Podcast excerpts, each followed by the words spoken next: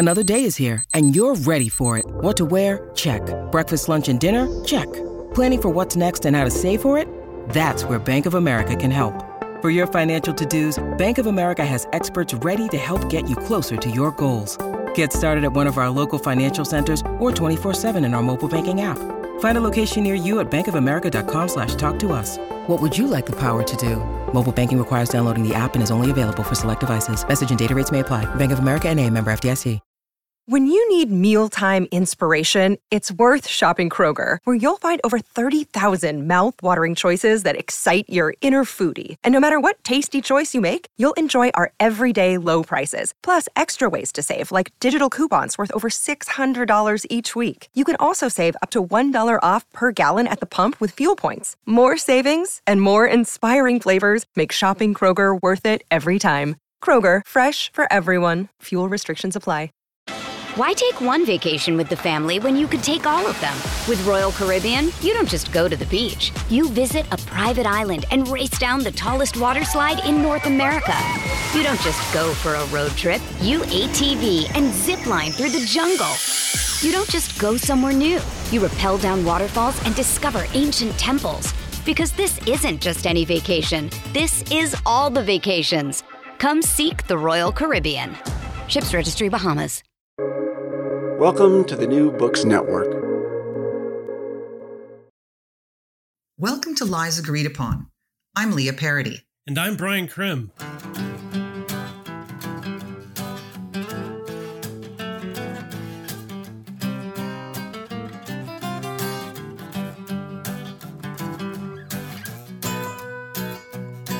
And it is so great to finally be back for season three. I mean, it seems like it's been a while, but we've been very gratified to hear from listeners that have missed us.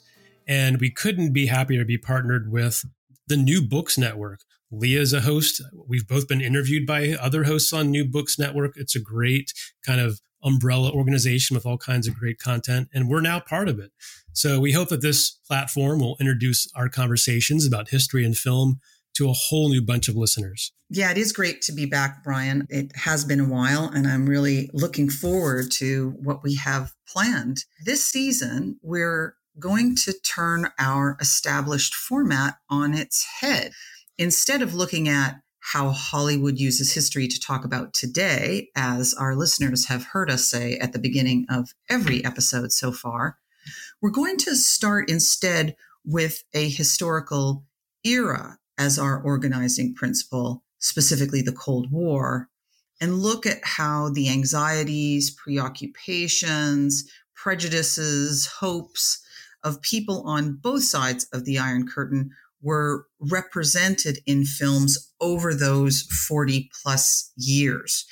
We're going to be talking about films that are not about a historical event. Instead, they take place within this historical event of the Cold War. So we're going to look at films that you'd expect us to include, like Doctor Strangelove, Red Dawn, and also ones that are a bit unexpected, like the first film we'll talk about today, which is Invasion of the Body Snatchers. Yeah, you know, because we had been away for a while, we were actually thinking about doing a season on World War II, weren't we?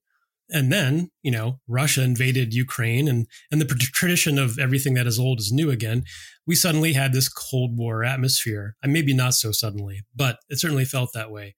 You know i think everyone over the age of 50 like me was immediately triggered when the invasion happened. And me. Uh, and it reminded both of us of, growing up in a world where, we where we kind of assumed we, we might not live to a ripe old age because of thermonuclear annihilation. You know, and as the West right now pours munitions into the Ukraine and we're fighting this proxy war, which for in the Cold War made the war hot for millions of people around the world. We, we get this feeling again. So we might not have a bipolar world order anymore, but Russia's actions in February of 2022 have definitely reminded us of an era where it seemed everyone had to take sides, whether they wanted to or not. Exactly. And so, why don't we get started with a reminder of just how paranoid we all were that there were commies everywhere and that unlike the enemies in traditional wars, it wasn't always easy to know who they were. I mean, a paranoid America had indeed locked up the Japanese Americans during World War II. But in the Cold War, you couldn't just look around, spot the communists, and lock them up. That's true, even though you know, we certainly tried. We did our best. But no, in fact, people made their careers on the fact that the enemy could be anywhere. Uh, most notably, of course, is Senator Joseph McCarthy. We're certainly going to talk about him, you know, more than once probably in this season. But it's important to note that the Red Scare didn't just start with him, and it just wasn't something pushed by the Republicans. Democratic presidents were very much on board with treating average Americans as traitors for doing things that were protected rights under the Constitution. So it's very it's a bipartisan idea to justify anything in the name of national security. Yes. So today we're going to look at three different approaches to that shameful period in American history, the roughly 10 years after the end of World War II, when anti communist hysteria was at a fever pitch. So our first film is indeed Invasion of the Body Snatchers, which came out in 1956. The second film is The Manchurian Candidate, which came out in 1962. And the third is The Way We Were, which came out a decade later in 1973. So, Brian, what are the lies agreed upon that we're going to be looking at? Well, the first we kind of already touched on, which is the lie that you know Senator McCarthy, and that in the brief moment of his ascendancy, you know, when he kind of dominated the media landscape, like that was the full extent of the Red Scare. You know, after all, it's right there in the name McCarthyism, one and done, right? Well, you know, it wasn't. And also, it's not a uniquely Republican sin. It's, in fact, bipartisan. And the general public, no matter who they supported politically, were geared up to be paranoid about enemies hiding in plain sight for decades. Yes. And then the second lie is that Vietnam was the first time that the American military was blamed for failing to achieve a total victory. As we'll discuss in the context of the Manchurian Candidate, the fact that the Korean War ended without a clear victory brought accusations that GIs from that war were soft and unpatriotic and maybe even in the service of the enemy. Definitely. I mean, that's one of the reasons we call it the forgotten war is we tend to forget that part of it also. Um, and finally, the third lie, you know, doesn't have a lot to do with the Cold War. It has to do with our current circumstances. The lie that most historians contend with in classrooms every day or anywhere else they're in public is that progress is inevitable. You know, that we are always on a path toward improvement, advancement, and expansion of rights that once achieved don't go away, or you know, a greater equality among people even. So recording this as our rights as Americans are being stripped away, we can't help but be struck by how some of the female characters in these films seem to live in a more feminist world than we do. Yes. Yeah. So to get started, let's listen to a short public service film from 1950 called He May Be a Communist. In recognizing a communist, physical appearance counts for nothing. If he openly declares himself to be a communist, we take his word for it. If a person consistently reads and advocates the views expressed in a communist publication, he may be a communist.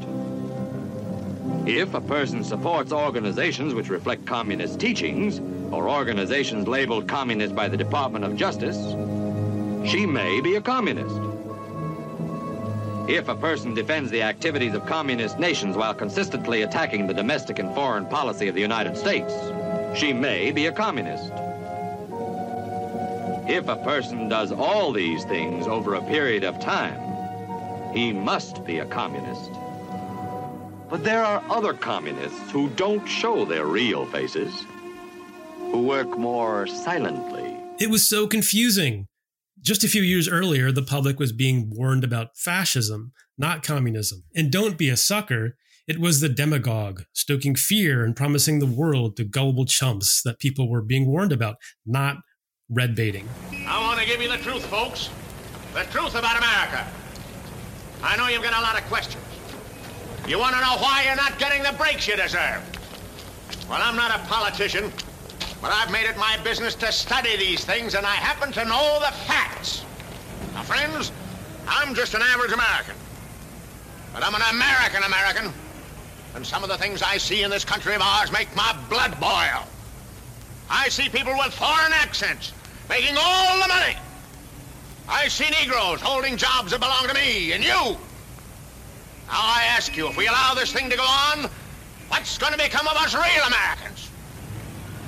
I've heard this kind of talk before, but I never expected to hear it in America. This fellow seems to know what he's talking about. Now, friends, these books are free. Paid for by real Americans who want others to know the truth. Excuse me, young man, but are you actually going to read that stuff? Sure, why not? You heard what he said, didn't you? Yes, I heard. But do you believe in that kind of talk? I don't know. Makes pretty good sense to me. I'm speaking to you as an American American. And I tell you, friends, we'll never be able to call this country our own until it's a country without. Without what? Yeah, without what? Without Negroes. Without alien foreigners. Without Catholics. Without Freemasons. You know these What's wrong with the Masons? I'm a Mason. Hey, that fellow's talking about me. And that makes a difference, doesn't it? So we hear there that the PSA Don't Be a Sucker is worried still in 1947 about people being sucked into fascism, to the lies of demagogues. But Harry Truman signed an executive order in the same year that set up a program to check the loyalty of federal employees. And the House Un American Activities Committee, what we what came to be known um, by its shortened form of HUAC, had already been looking for subversives for years since during Roosevelt's administration. When Truman stated that government workers should have, quote, complete and unswerving loyalty to the United States, or else they were, quote, a threat to our democratic processes, tens of thousands of people became subject to invasive examinations of their authenticity as loyal Americans. Lists of totalitarian, fascist, communist, or subversive organizations were created. The FBI investigated, and people were summarily fired if there was even a question. Yeah, it was even more dramatic expansion of that sort of state power than we saw in World War One. You know, kind of starts there with so Woodrow Wilson, another Democratic president, went down that road, and Truman certainly picked it up as well. Uh, you know, the idea was that you know communists weren't humans anymore, even though they were kind of all over the place in the 30s without any problem. Uh, they were aliens, aliens to American values and the messy emotional wants and needs of a free market democracy, all the things we supposedly love so much. Uh, and this brings us to our our first film, which is surprisingly for maybe a lot of people who think it's just a sci-fi kind of cult classic, Invasion of the Body Snatchers. In fact, there's an entire subgenre of sci fi movies that can be read as commentaries on aspects of the Cold War. We'll go through this later in the season when we talk about the fear of nuclear war. There's a whole series of movies from Godzilla to The Amazing Colossal Man to even The Day the Earth Stood Still. You know, these films that, that harness viewers' anxieties about the atomic bomb and then made that fear manageable by containing it into a two hour movie about a giant lizard or giant ants or a giant man or a giant woman for that for that matter. Huh. Radiation poisoning makes everything gigantic. All right, duly noted. But back to body snatchers. Originally a serialized story in Collier's magazine by Jack Finney, it was published as a novel in 1954 the film, when it came out in 56, was criticized in reviews for being unoriginal, which might have been partly because a film with a similar premise was released a year earlier.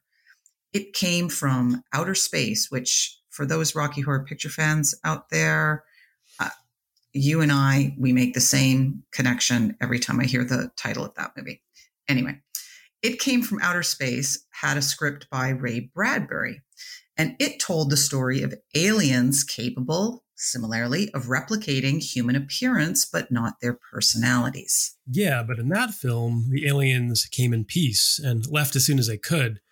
An Invasion of the Body Snatchers, the alien incursion is decidedly more sinister seed pods sent to Earth by aliens intent on domination. Now, the movie was directed by Don Siegel, who went on to direct Clint Eastwood in five movies, including Dirty Harry. And he also directed some, you know, big name films, Escape from Alcatraz, and another great Cold War paranoia film we wanted to talk about, Telefon. But it's really hard to find. It's not really available. So the movie opens with our hero, Dr. Miles Bennell, played by Kevin McCarthy, acting like a crazy person in a hospital ER, telling doctors they've just got to believe him. The movie then flashbacks as Miles tells his story. Just a couple of days earlier, he had returned to Santa Mira, California from a trip. Right away, a number of his patients, including an old girlfriend, Becky Driscoll, come to him complaining that their family members aren't acting like themselves. He mentions this to his friend, a psychiatrist, who assures him it's simply a case of mass hysteria. And in fact, there's actually a name for this kind of psychosis in real life. It's called Capgras syndrome. Oh, so that's what we're in the middle of. Oh, okay. Yeah. But yeah, back to the film. But but that evening, he and Becky are called over to another friend's house and shown a body with no facial features, just you know, sitting there in a basement. Very quickly, it starts to take on the physical appearance of Miles and Becky's friend. Then another body is found in Becky's home looking just like her. But before they can show these replicas to anybody, the bodies disappear. So by the next night, joined by two other friends who are also freaking out, they find replicant bodies again. And they figure out that the replicas emerge when the original person is sleeping. When Miles, having realized all this, tries to get the operator to contact the authorities to alert them, she refuses, and at this point, he realizes that most of the townsfolk have already been taken over. Yes, and you know, after a sleepless night in hiding, he and Becky are confronted by the pod versions of their former friends, including the psychiatrist. You know, it's revealed that the seed pods have been brought to Earth by aliens, and the pods are designed to replicate any life form, but without any emotion or personality. Like for all intents and purposes, they're their friends and family are have disappeared. So let's listen to this explanation and the supposed benefits that the pod people extol to Miles and Becky. It's in one of this, you know, come join us type of speeches. Miles, you and I are scientific men. You can understand the wonder of what's happened. Now just think. Less than a month ago, Santa Mira was like any other town. People with nothing but problems.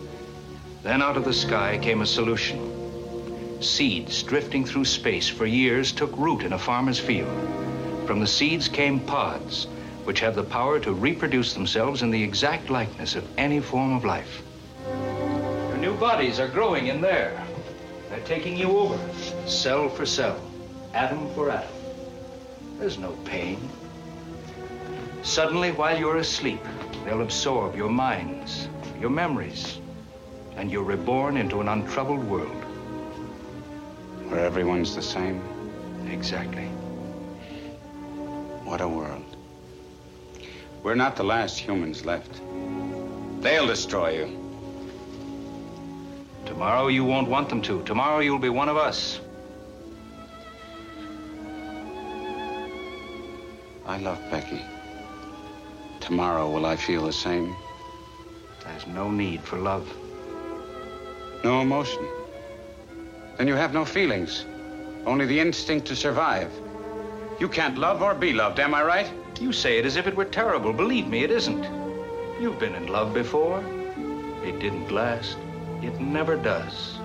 Love, desire, ambition, faith. Without them, life's so simple, believe me. I don't want any part of it. You're forgetting something, Miles. What's that? You have no choice. Right. So at this point, Miles and Becky um, realize that they have got to escape, and so they they try to escape by acting as emo- emotionless and personalityless as they can going through the streets of the town. But Becky cries out when she sees a dog almost get hit by a car. And so in that moment, her humanity is exposed. I mean, we all know being a dog lover must be a clear sign of non pod people behavior. Yeah. And then the townsfolk come after them, forcing them to hide in an abandoned mine outside town. And from their vantage point, they see a giant greenhouse filled with pods being cared for by the pod people. Yeah. So after the, you know, another bad night, the next morning, Miles discovers that despite her best efforts, Becky did fall asleep. It was really quick too. So those things grow fast. Uh, and she's been replaced. She alerts the others, you know, and Miles runs away. On the side of a busy highway, a very famous scene, he sees trucks going by filled with pods. He tries to stop traffic, yelling, You're next! You're next! And then finally, we find ourselves back in the hospital where the movie began, and the doctors are still not convinced by Miles's story. They're sure he's just psychotic. That is, until the victim of a truck crash is brought in, apparently found under a pile of giant mysterious pods he's been transporting. Finally, believing him, the doctors call the FBI, who block off the roads to Santa Mira and that's where the movie ends. But does it? Yes. So, you know, what do we exactly. make of, what do we make of, of all of this? Well, in 1956, the pod people could have been interpreted in two different ways. That's kind of part of the appeal of the film now, I think. Either as communists or as the conformist society of 1950s America. Now, is Miles warning us that containment, you know, the policy of limiting the expansion of communist controlled nations, is insufficient? Uh, you know, to use their metaphor, the loads of seeds of seed pods have already managed to get out. The FBI were too late to stop all of them. Yeah, that's a very strong, you know, common reading of the film that there's this, in a sense, okay, the FBI go and they close off this town, but the the commentary could be that it's futile, that they did it too late. All you need is one to get out. In other words, all you need is one bit of infiltration in the West and you know we're all sitting sitting ducks and and the thing is is that china of course we have to put china into the mix. It had also become a communist nation in 1949 and then of course we had the korean war. And but it, it wasn't really until the end of the korean war in 53 that the west fully grasped and accepted that now both the ussr and china were in control of huge portions of the globe and huge numbers of its people. Uh, Korea had ended in a stalemate. And at this point in the 50s and then into the 60s, anti colonial movements in Africa and Asia were adopting socialist political platforms as they agitated for an end to the you know European imperial exploitation that they had been living under for in some cases decades in other cases you know hundreds of, of years so is containment really possible and i think probably a very conservative cowed hollywood that is playing into this red scare uh, may have thought that's what Siegel's movie was about too. But it's also possible to see the pod people uh, as the stifling conformity of mainstream white American society during the same period. Now, this was the era of the first suburban subdivisions, like Levittown, you know, where famously the houses looked so similar that husbands were known to accidentally pull into the wrong driveway at the end of their day at work. And honestly, the town in the film kind of looks like that too. Know, and with victory in World War II and the emergence of the U.S. as the other pole in the bipolar world order of the Cold War era, you know, American culture was fundamentally self-congratulatory in this period, and also, you know, famously kind of dull. So, is the film making fun of that? Yeah, I mean. Even Adlai Stevenson, who was a critic of the extreme anti communist tactics of the era, campaigned for president in 1952 with the slogan, You never had it so good. The US had won and was powerful because they were right about democracy and capitalism and consumerism and everything. And the proof that they were right about all of those things was that they had won and that they were powerful. So it was this this syllogism that really left no room for dissension or divergence. American society had so obviously gotten it right. This was the sort of zeitgeist of the moment that if you weren't happy, well, then there had to be something wrong with you. And so we can kind of hear those undertones in the explanation of why you should want to become a pod person. It could be that you want to become a pod person because then everybody's the same. In other words, communism. Or you could want to become a pod person because then there just aren't any extremes. Everything is just kind of vaguely pleasant much like, you know, I mean, the movie Pleasantville, right? I mean, it's this, mm-hmm. everything's just kind of nice. And so you can kind of see that as well.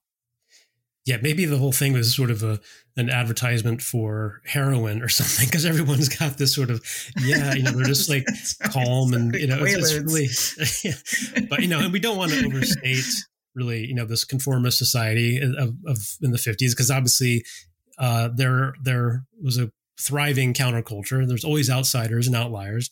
Um, and so in the folk scene of the late 1950s and 60s, for example, was you know one of the places where dissatisfaction could still be heard. Malvina Reynolds wrote the full classic Little Boxes in 1962, you know, pushing against the kind of consumerism and conformity you might see all around you in a Hollywood film. Little boxes on the hillside Little boxes made of ticky tacky little boxes on the hillside. Little boxes all the same. There's a pink one and a green one and a blue one and they're all made out of ticky tacky and they all look just the same. And the people in the houses all went to the university where they were put in boxes and they came out all the same. And there's doctors and lawyers and business executives and they're all made out of ticky tacky and they all look just the same. And they all play on the golf course and drink their martinis dry. And they all have pretty children. And the children go to school. And the children go to summer camp. And then to the university where they are put in boxes. And they come out all the same. And the boys go into business and marry and raise a family in boxes made of ticky tacky and they all look just the same. There's a pink one and a green one and a blue one and a yellow one and they're all made out of ticky tacky and they all look just the same. I love that song, and I always loved that it was the choices, the choice as the theme song for Weeds as well. true, it was yeah. like perfect, uh, perfect for the the subdivision that uh, that that we open up with in in in that show. So, so, you know, was Body Snatchers asking the question if we've smoothed out all the rough edges and quash all the imagination and individualism in America, then wouldn't our safety also be our downfall?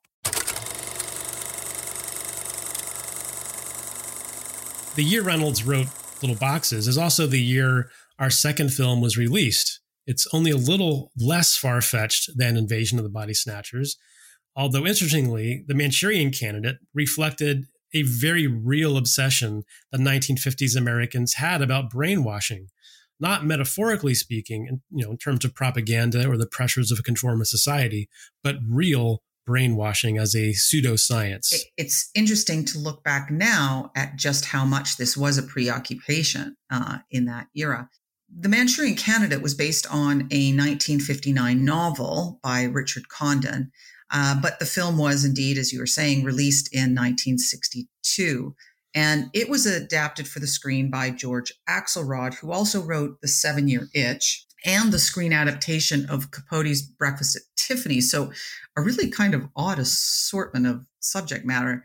Uh, it is arguably the greatest of John Frankenheimer's directorial efforts, who also uh, directed such films as The Birdman of Alcatraz, not to be um, confused with. we have a lot of Alcatraz, Alcatraz, there, yeah. And uh, Seven Days in May, which is actually another kind of Cold War paranoia thriller. Um, and and both of these men uh, produced uh, the film. In some ways, the plot is simple, which is why I think a lot of you know, TV shows and films borrow from it, the Manchurian premise, as it's called. But in other ways, it's very convoluted. And critics at the time tended to agree with both of those characterizations. Major Bennett Marco, who's really played brilliantly by Frank Sinatra, you know, he really can act, finds out that he and another soldier in the platoon he'd led in Korea have been having the same inexplicable nightmare. They are with their platoon members waiting out a storm at a women's gardening club meeting. I think it's in New Jersey. Uh, the audience of the meeting, elderly ladies in hats and gloves, keep switching into an audience of uniformed Chinese and Russian military officers.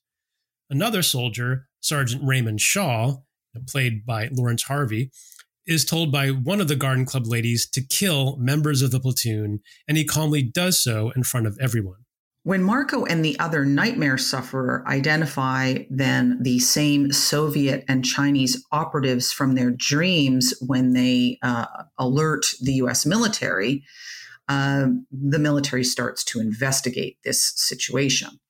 And what comes out through the course of the film is that Shaw, along with the rest of the platoon, were brainwashed after being captured while on maneuvers in Korea. But it was Shaw who was the real target because he was being brainwashed specifically into being a secret assassin, totally unaware of his programming and therefore without any fear or remorse. Shaw, now a war hero for supposedly saving his platoon on the very mission where they were captured, it is discovered eventually he can be triggered by the suggestion that he pass the time by playing a game of solitaire and then by the visual cue of the queen of diamonds. And why Shaw? Because he's not really a likable person, but you know the reason seems to be that you know his stepfather is a conservative senator, and the master plan is for Senator Iselin to become the vice presidential candidate. Iselin is such an idiot that his only possible way of becoming you know anything is because of his conniving and brilliant wife, Shaw's mother, played gloriously by Angela Lansbury, who by the way was only 3 years older than Harvey, you know, playing her son in the movie. Yeah, and she is truly one of I mean it's it's one of the great characters of of all time. Um, Marco comes to realize that Shaw is programmed to kill the presidential candidate at the party's convention so that Iselin can step into his shoes. And so here's where Joseph McCarthy and the Red Scare kind of come into the plot. Yeah, so you know, Iselin in the Manchurian Candidate is a McCarthy-esque character. I mean, just every possible indicator is there. You know, but he's played for laughs. He's a buffoon. You know, he's coached by his ambitious wife into being, you know, a pretty effective demagogue because she's writing the script. Um, but what makes him ridiculous in the eyes of a 1962 movie-going audience is precisely what struck terror into the hearts of thousands of Americans when Joe McCarthy did it himself a decade earlier. Yeah. Uh, so this is the this is the important thing about this sort of distance of a of a decade is that where you know the potential communist aliens in Invasion of the Body Snatchers are you know this is supposed to be a horror movie about these aliens who are actually communists. Here we have in 1962 that level of paranoia being, uh, you know, which is McCarthy's level of paranoia, being um, really made fun of. I mean, really, like he is, um, he is, as you said, a, a buffoon, and and so here in this kind of this kind of key central scene, we have Senator Iselin speaking to reporters. And then afterwards, he speaks to his wife. And what our listeners need to know is that, is that near the end of this scene, uh, and this you'll understand once yeah. you at the end. Uh, at the near the end of this scene, she spots a bottle of Heinz sauce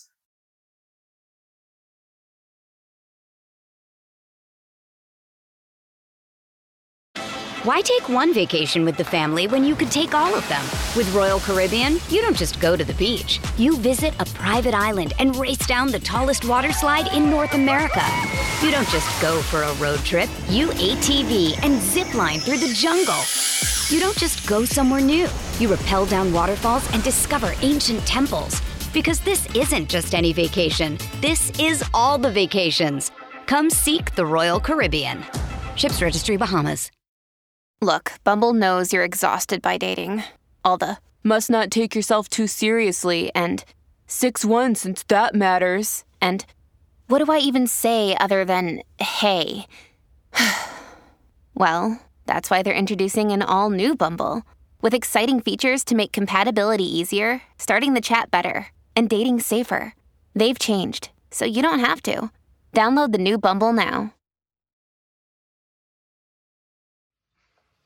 Just one thing, babe. I'd be a lot happier if we could just settle on the number of communists I know there are in the Defense Department. I mean, the, the way you keep changing the figures on me all the time, it, it makes me look like, like some kind of a nut, like, like, like an idiot. You know, the boys are even starting to kid me about it. Well, just yesterday in the cloakroom, they said, Hey, Johnny. Well, you're going to look like an even bigger idiot if you don't get in there and do exactly what you're told. Babe. Who are they writing about all over this country, and what are they saying? Are they saying, are there any communists in the Defense Department? Of course not. They're saying, how many communists are there in the Defense Department? Yeah. So just stop talking like an expert all of a sudden and get out there and say what you're supposed to say. Come on, babe. I I'm sorry, hon. Yeah, you know, with uh, with some of my students, I play that clip, and then I can find a, a real clip of McCarthy, yeah. and also in a press conference, just and it's really indistinguishable. It's, it's pretty remarkable. It's a great job by Frankenheimer and the crew there. Exactly by 1962, what was truly scary wasn't the hard to identify enemies within the state. It was that the Soviet Union and China were both communists and allies, and that America seemed to have gotten soft and affluent and wasn't capable of defending itself. In fact, after the Korean War ended in a stalemate, there was substantial blowback, you know, which which few people I think remember, against U.S. veterans of that war. There was an obsession with the idea that POWs had been brainwashed and therefore, you know, didn't really try to win, and now that they're home, aren't reliable.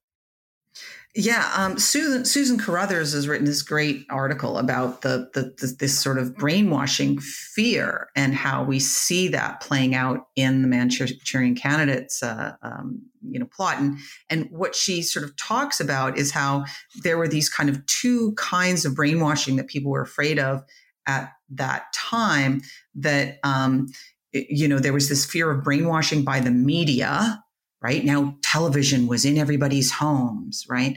And then this was joined by this apprehension that the communists had kind of decoded how the brain works and that this was going to be as dangerous as the figuring out how to split the atom and that reds were now capable of remodeling human beings at will. And so we want to sort of kind of point out that Frankenheimer, and of course it's from Condon's novel, yoking together these two kinds of anxiety, this sort of media um, brainwashing, you know, mass mass culture, and then these stories that America's 3,000 or so POWs in Korea, who in fact had survived forced marches and terrible treatment, that they actually were being exposed to, quote, Oriental techniques that, um, you know, as was pointed out by um, J.A.C. Brown, who wrote this, this study of propaganda, exaggerated the latent feeling in the common man, right? And so that's what we've got, sort of what we're, we're seeing here in, uh, in Manchurian Candidate.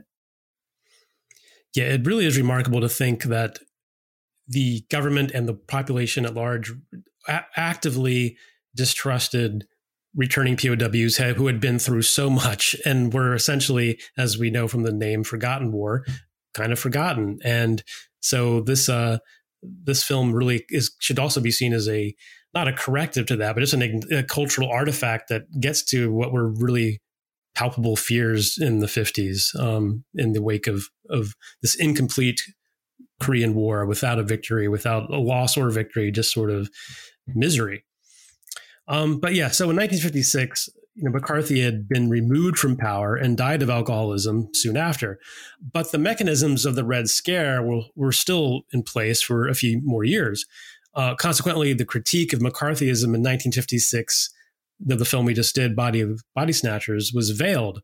The pod people forced conformity. Nonconformism meant the death of self. Or if you want to take the other interpretation, 50s conformist society itself was being critiqued. But by 1962, the Manchurian candidate was ridiculing McCarthy era paranoia, but it was putting another fear in its place. Russian and Russia and China were this this was the fear that Russia and China were in it for the long con, right? And that their moles within the US weren't the average people that McCarthy ended up being after, you know, who had simply taken out a daily worker subscription in 1932 and, you know, got caught up in the Red Scare. Now the fear was that they were skilled professionals, these moles who were backed by cutting edge science and highly trained military operatives. Yeah, we can kind of dismiss the you know the, the working class threat as so some what so many uh, Americans at the time did. But what about these yeah elites, so called elites? We're always afraid of them. Now the real threat was the manipulation of of people's minds. You know the, the plot of Condon's novel was a surprisingly accurate representation of what American intelligence believed was going on. You know, and if the West was defined as valuing self determination in contrast to the totalitarian Soviet Union and China, then what if Westerners could be robbed of that agency through brainwashing? Now, of course, in true Cold War logic, the US government decided it needed to figure out how to brainwash people too. Of course. And these experimental methods actually were tried out on American and Canadian subjects through a secret program called MK Ultra. And so here's a clip from a 1984 episode of a Canadian investigative show called The Fifth Estate, which is really basically like the Canadian equivalent of 60 Minutes, detailing revelations about the secret CIA program carried out not only in the US, but also in a medical facility attached to McGill University in Montreal. The MK Ultra brainwashing project got its start in the early days of the Cold War when some Canadian and American soldiers returning from the conflict in Korea expressed sympathy for their communist enemies. At a time of paranoia about the so called Red Menace, the Americans believed the Soviets and Chinese might well have devised an effective brainwashing method, and the CIA was determined to crack it, as ex CIA officer John Gittinger told the Fifth Estate in 1980. So we were charged with rather an elaborate attempt to try to find out chemical, psychological, any kind of means that people could use to influence the behavior of the people. But the CIA knew it could be politically difficult to fund brainwashing directly, so it set up a front company to do it, euphemistically called the Society for the Investigation of Human Ecology. Well, I did not even know that we did that to the poor Canadians. So um, my students are always impressed by the uh, reality of MK Ultra because it's so often depicted in you know in culture, uh, but the truth is scary enough. Now, so those reviewers who complained at the time that the Manchurian Candidate's premise was simply too convoluted and unrealistic to be the foundation of a classic thriller were, in hindsight, pretty naive, I guess. Yeah, and and by the way, we've given a fairly skimpy plot summary for the Manchurian Candidate, focusing only on what was needed for our discussion. And for those of you who've seen the movie, you understand why. First of all, it's a very convoluted film that is hard to capture in a brief synopsis, so why try? But also, the various twists and turns are so much fun to unravel that we really don't want to spoil that experience for anyone who inexplicably is going to be coming to uh, this film for the, the first time.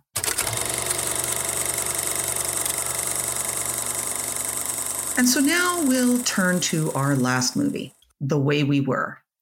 For many listeners, particularly those who grew up in the pre streaming era, this is a movie that it was hard to avoid. It was constantly on rotation as the late night or matinee flick on local TV stations.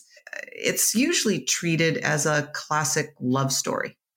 It stars a gorgeous Robert Redford from the Butch and Sundance era and Barbra Streisand at the height of her box office power.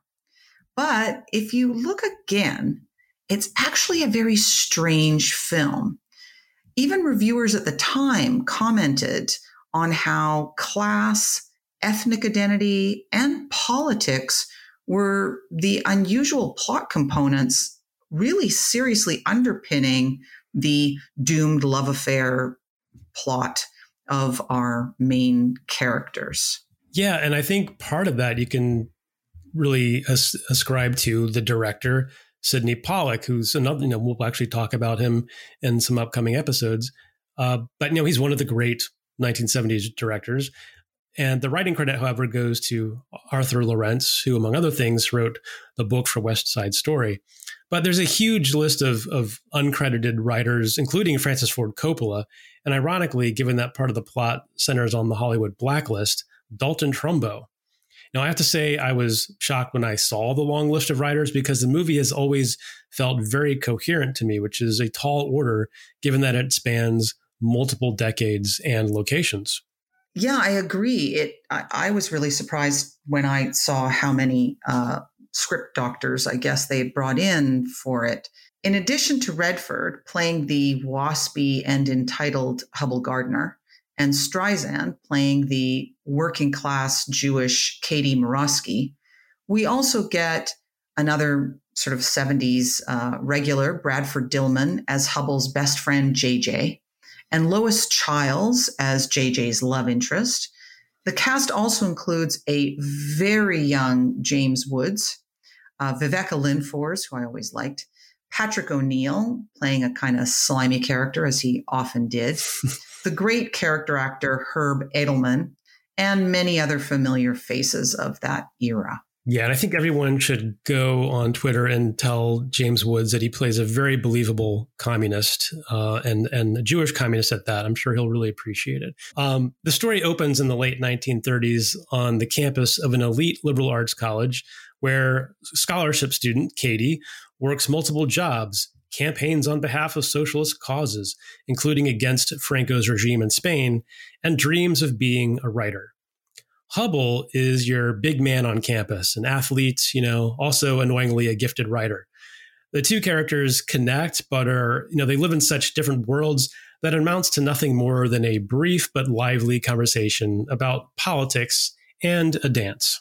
Years later, near the end of World War II, Katie and, and Hubbell cross paths again. By this time, Katie is working as a writer for a radio station in New York City, where she continues to push the envelope with the censors over political content, just like she had done back on her college campus. Dragged to a club one night by her boss, she encounters a very drunk Hubbell. She takes him home. He then doesn't remember anything in the morning, but they soon start a relationship that continues after the war ends. Yes, you know, two people from very different worlds. Uh, they move out to Hollywood, where Hubbell is hired as a screenwriter on the strength of his one uh, published but unsuccessful novel, um, and they become embroiled in the Hollywood blacklist era. Katie eventually finds common cause with others in Hollywood who had fled the Nazis, fled fascism in Europe, and who now all go to Washington, D.C. to help defend the Hollywood 10 accused of un American activities. Returning to Los Angeles, Katie and the others are met at the train station by Hubbell and other spouses, but also by reporters and an angry mob. In the ensuing melee, uh, Hubbell ends up being punched, and Hubbell and Katie take refuge in a room off the main train hall where they have this argument. I'm fine. It's always fun meeting trains, you know? I'm sorry, Hubbell. I really didn't expect this. Expect to come to Hollywood and get a chance to tell off the world either, did you? Is that what you think I'm doing? You bet I do. I'm not telling off the world, Hubbell. I'm just standing up for something I believe in. Doesn't it make you angry listening to Bissinger ridicule those men? Calling them martyrs just because they have guts, which he doesn't? To fight for their principles, to fight for their Bill of Rights, his Bill of Rights and yours? Bill of Rights? What Bill of Rights? We don't have any Bill of Rights. We don't have free speech in this country. We never will have. We never will if people aren't willing to take a stand for what's right. We never will have because people are scared. This isn't college. This is grown up politics, Katie. And it's stupid and dangerous. What are you telling me to do? Sit by and shut up just because it's dangerous? I'm telling you it's a waste. That's what I'm telling you. And that those men and their families are only going to get hurt. And that nothing is going to change. Nothing. And after jail, after five or six years of bad blood, when it's practical for some fascist producer to hire some communist writer to save his ass because his hit movie's in trouble, he'll do it. They'll both do it. They'll make movies. They'll have dinner. They'll play tennis. They'll make passes at each other's wives. Now, what in the hell did anybody ever go to jail for? For what? A political spat? Hubbell, you are telling me to close my eyes and to watch people being destroyed so that you can go on working. Working in a town that doesn't have spine enough to stand up for anything but making a blessed buck. I'm telling you that people, people are more important than any goddamn witch hunt. You and me. Not causes, not principles. Hubbell, people are their principles.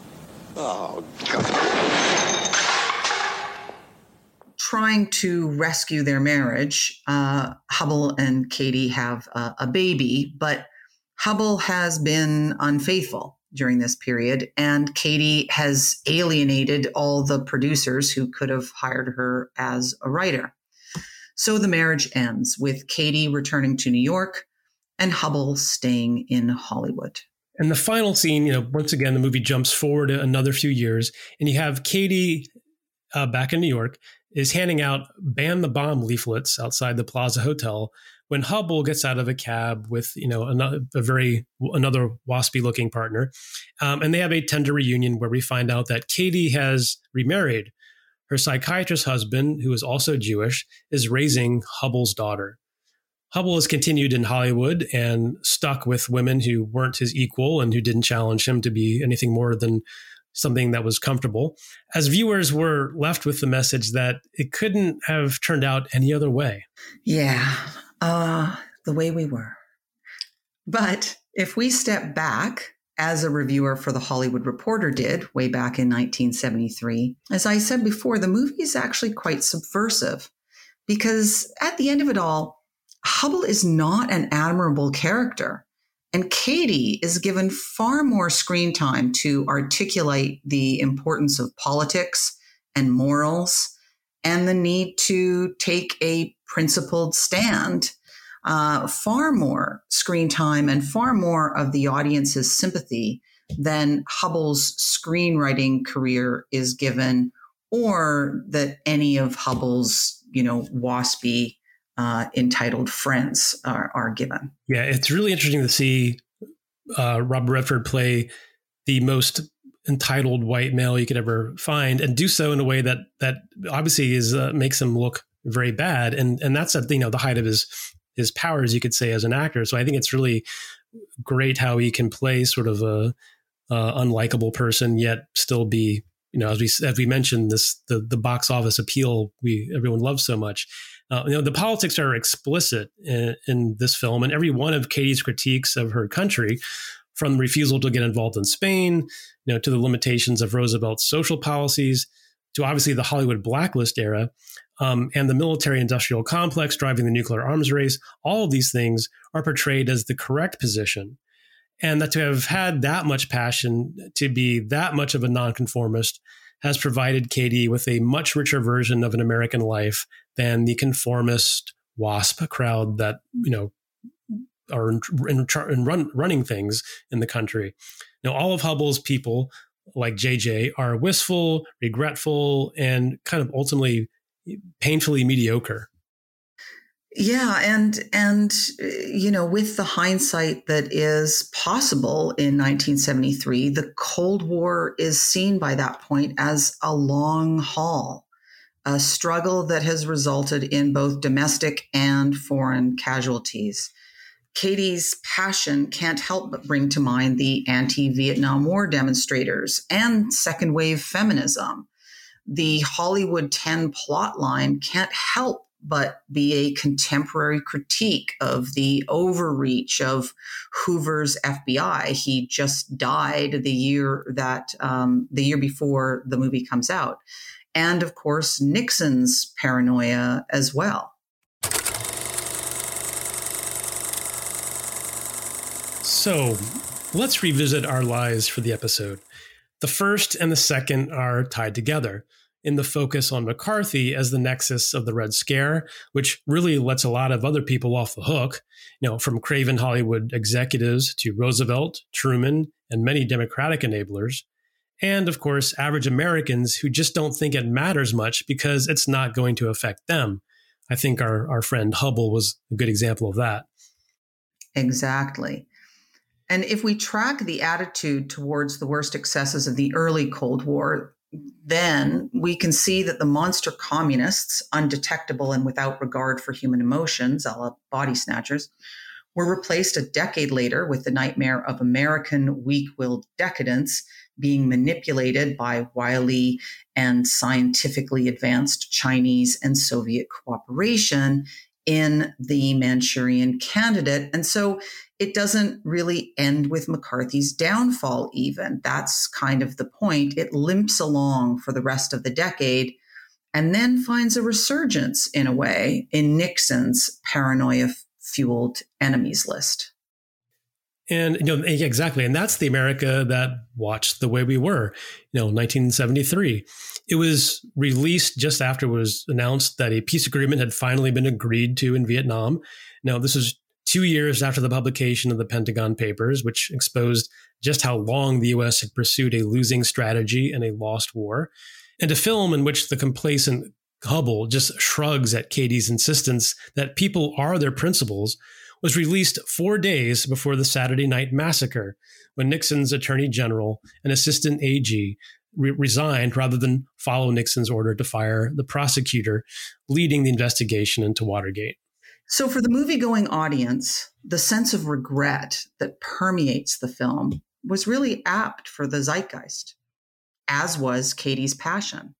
And this brings us to line number three that the story of history is always the story of progress, an inevitable march towards greater rights, greater justice, and greater freedom for everyone.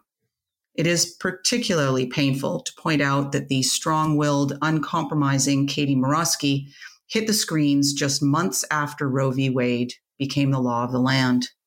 So we can imagine many young women watching the film with a sense of optimism that they could be a Katie without compromise, no longer needing to play second fiddle in a country or to a man for whom things always came too easily.